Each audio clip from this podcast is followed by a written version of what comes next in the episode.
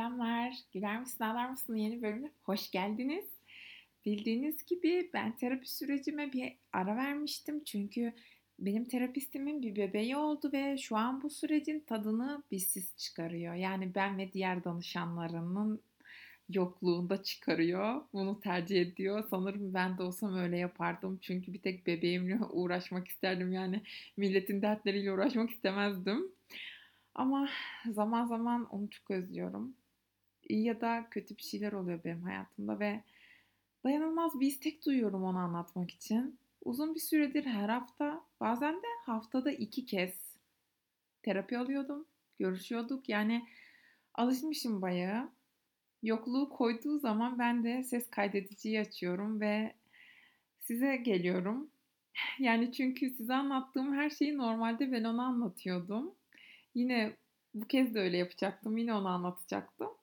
Benim için aslında onun yokluğunda bir nevi böyle yara bandı gibi oldunuz galiba. Ay patavatsızca bir şey söyledim. Yara bandı falan. Hiç hoş değil ya böyle yara bandı ilişkiler falan.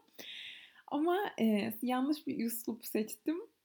Lakin güzel bir şey söylemeye çalışıyordum. Yani aslında diyordum ki siz bana iyi geliyorsunuz. Teşekkür ederim. Geçen tabii yine beni tetikleyen, düşündüren şeyler oldu. Bak yine hemen size koştum, geldim anlatmaya. Anlatmak beni çünkü çok rahatlatıyor. Şimdi ben geçen bir resim sergisine gittim. Yabancı bir ülkenin haber ajansında vuku buldu bu resim sergisi de. Hem Cumhuriyet'in 100. yılına istinaden hem de o ülke için önemli bir gündü o gün. Bir taşla 2 kuş vurdular. Yani diplomatik insanlar vardı bu yüzden orada. Bakın burası çok önemli. Diplomatik insanlar kısmı yani. Çünkü bu serginin haberi bize gelir gelmez arkadaşlarım da kastı ben de. Ne yapacağız ya, ne giyeceğiz, nasıl davranacağız falan diye düşünmeye başladık. Çünkü şimdi yakın mercekte baktığım zaman aslında bana da arkadaşlarıma da şu düşünce gelmiş. Sanki o insanlar diplomatik olduğu için bizden daha önemli ve değerli gibi. Sanki onların gözüne girmemiz gerekiyor gibi hissetmişiz. Buna istinaden de işte zaten biz şu şekilde düşünmeye başlamıştık. Ne giyeceğiz? Böyle bu dertlere düştük. Biri diyor ben smoking giyerim. Biri diyor ben kesin o gün kuaföre gideceğim. İçimden böyle bunlar konuşurken benim çevremde kendi kendime düşünüyorum. Cansu sen ne giyeceksin annem? Hadi bakalım derde gel. Nur topu gibi bir dert. Dedim herkes ışıl ışıl.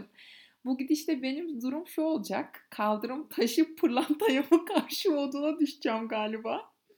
Sonra dedim aman be salla. Ben kendim olacağım orada da yani. Kendim olmayı seçeceğim. Hatta arkadaşlarıma dedim ki siz smoking giyin. Ben abiye falan giyemem. Tövbe estağfurullah. Allah gelmediği sürece ben abiye girmem falan dedim. Şakaya vurdum. Allah'ım sen affet ya Rabbim. Neyse. Dediğim gibi kendim olmayı tercih ettim. Çizgimi bozmadım. Şahsen öyle yaptım yani. Hemen düşündüm yani. Çünkü büyükelçiler de insandır Cansu, kasma. Onlar da yemek yer, tuvalete gider. Bazen de bence kendilerini dipte hisseder. Özgüvenleri sarsılır. Hatta ana dillerinde bile konuşurken dilleri sürçebilir. Hatta ayakları takılıp düşebilirler bile yani. İnsana dair her şeyi eminim ki yaşıyorlardır. Büyükelçi olmaları bunun önüne geçmiyordur diye düşündüm. Çünkü aslında böyle her insan gibiler ve insana dair de hiçbir şey sabit değil. Bu yüzden de şunu çıkardım oradan.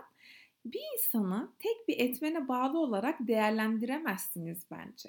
Bir insan büyükelçi ya da diplomat diye tüm özelliklerini iyi ve sizden üstün varsayamazsınız.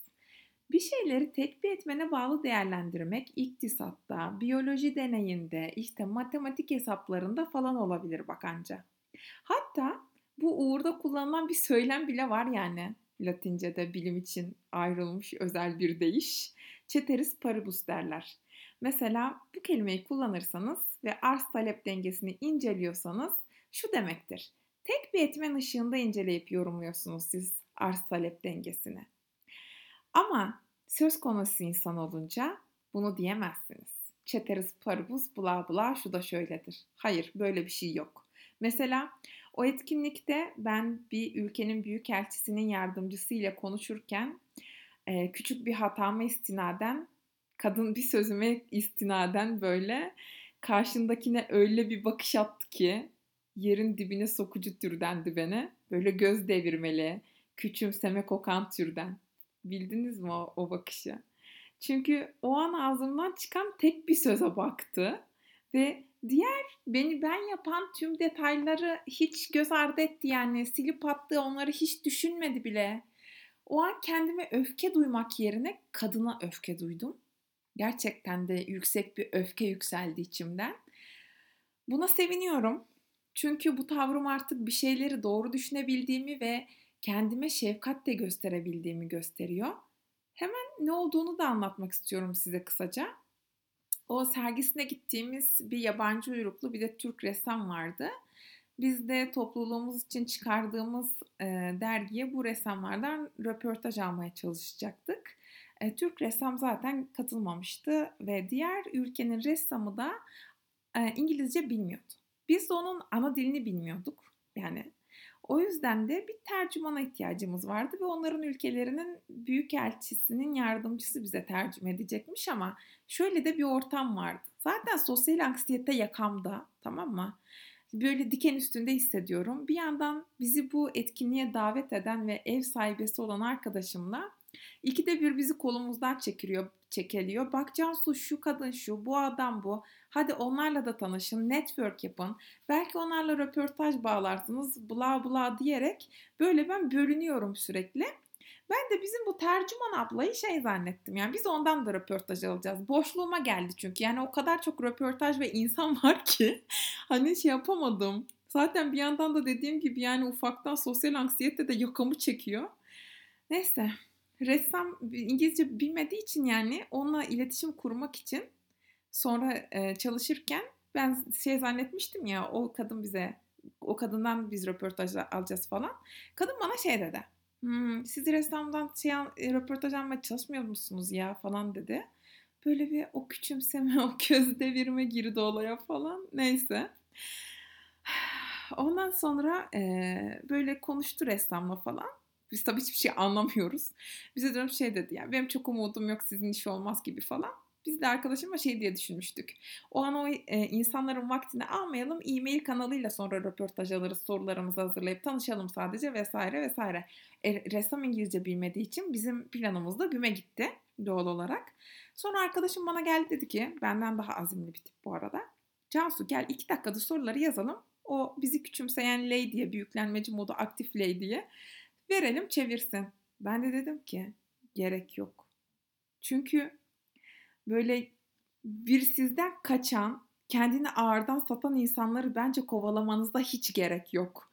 Çünkü bir insanın bir işi nasıl böyle sonucundan ziyade, böyle çok iyi yapıp yapmamasından ziyade o işi yaparken yansıttığı enerji ve nasıl yaptığı da benim için çok önemli. Dolayısıyla o nasılların hiçbiri bizim yani karşınızla ilgili değil. Hepsi kaynağıyla ilgili. O işi yapan insanla ilgili.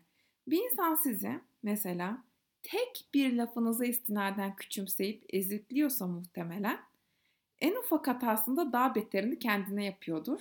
O an o kadar çok öfkelendim ki ay dedim bir temiz hava alayım. Aldım bir kadeh bir şey, çıktım dışarı ve bunu düşündüm. O terapide öğrendiğim şeyleri bir süzgeçten geçirip kendimi regüle ettim aslında. Dedim sakin, sen hata yapmış olabilirsin ama bu hatan senin çok olumsuz şeylere yol açacak büyük bir hata değil. O küçümseyen kişinin sorunu kendisiyle aslında, seninle değil. Sadece kendisiyle olan sorununu şu anda sana yansıtıyor. Muhtemelen kendisi de küçücük bir hata yaptığında kendine daha beterini yapıyor. Eziyetlerin en beterini yapıyordur. Kendini küçümseyip beğenmeyerek. Çok şükür ki ben o leveli çoktan arkamda bıraktım. Eskiden ben de öyle bir insandım bu arada. Ama benim için artık insan hata yapar ve hata yapmak da çok normaldir. Kimi insanlar bu normali içselleştirmeden yaşayıp bu gerçeği yenmeye çalışıyorlar. Benim de eskiden yaptığım gibi. Hatta savaş açıyorlar. Ama unutmayın ki bu gerçeğe hiçbir şey olmaz. olan bu savaş açan insancıklar olur. Yıpranırlar, mutsuz olurlar, tükenirler. Ayrıca hatası olmaya çalışmak ve birilerinin en ufak hatasında kendini en yükseklere, en mükemmele, karşındakini de en alçaklara iteliyorsanız, yani iteliyorsa biri, bence kendisine şunu sorabilir. Kendimizi yüksekte hissetmek için diğerlerini alçaklara konumlandırmak nasıl bir fikir? Ve en önemlisi de neden buna ihtiyacımız var? Bunun, bu anlattığım şeyin bilimde bir adı var, biliyor musunuz? Bir başa çıkma mekanizması bu aslında. Büyüklenmeci mod. Aslında hepimiz zaman zaman bir parça bu büyüklenmece moda girebiliyoruz. Çünkü yani başa çıkma mekanizması olarak geliştirdiğimiz bir kurtarıcı esasen. Hatta bu modun tanımını bir yerlerde, muhtemelen sosyal medyada şöyle okumuştum ve acayip hoşuma gitmişti. Büyüklenmeci mod istiridye kabuğu gibi sert bir kalkandır sadece. İçerideki o yumuşak parçamızı korur. Çünkü o yumuşak parçamız o kadar böyle acı verir ki bize, birisi değerse o acı o kadar beter coşar ki onu korumak isteriz sert bir kabukla. O parçamız da bence özdeğersizlik duygusudur. Çünkü öz değeriyle ilişkilenmesinde bir sıkıntı olmayan insanlar bu moda çoğunlukla ihtiyaç duymazlar.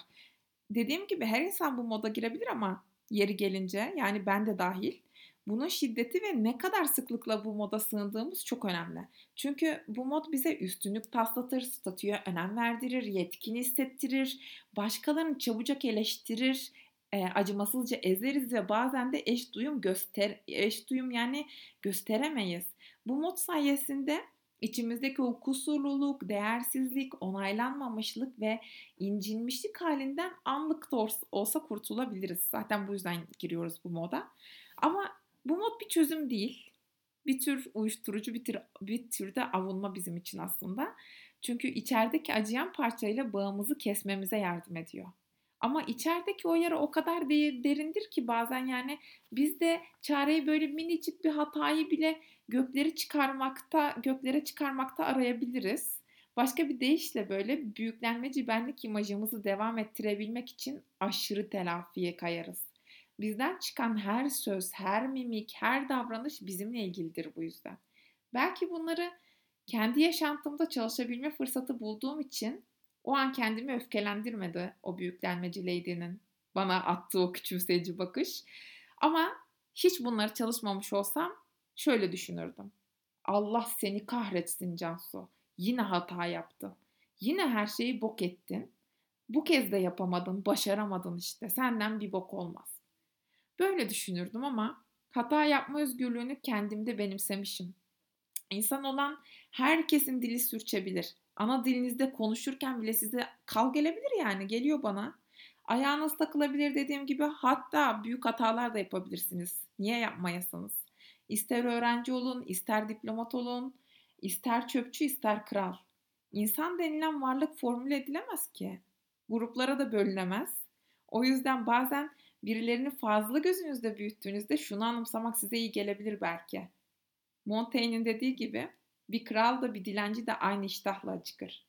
Benim gibi değersizlik duygularınız yoğunsa sizin de tetiklenmeniz çok olası ve insanca, hatta sık bile tetiklenebilirsiniz.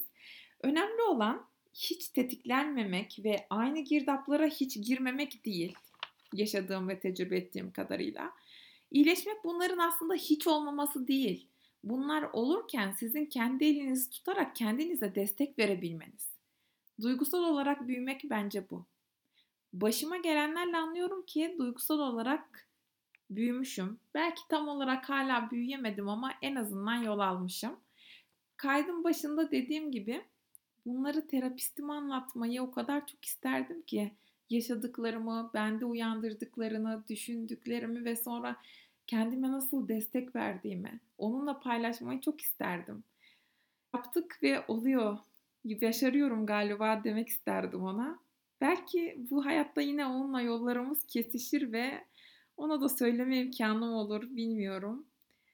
Şahsen kendi sürecime devam etmek istiyorum çünkü. Henüz bakamamış olduğum, daha doğrusu bakmaktan çekindiğim meselelerimin varlığını da hissediyorum bir yandan. Çünkü insan çok karmaşık bir yapı yani. Neyse yani terapistim sağlara dönsün de ve Ay yine çenem düştü, bayağı bir kendi dertlerime daldım. Anlattım. Yani şu terapist özlemim sizi ne kadar alakadar ediyor bilmiyorum ama en azından size büyüklenmeci modu açıklayabildiğimi varsayıyorum. Siz de öyle düşünürsünüz ve keyif almışsınızdır umarım. Bu vesileyle sona gelirken size yeni bölümlerde görüşmek üzere diyorum. Kendinize çok iyi bakın. Hoşça kalın.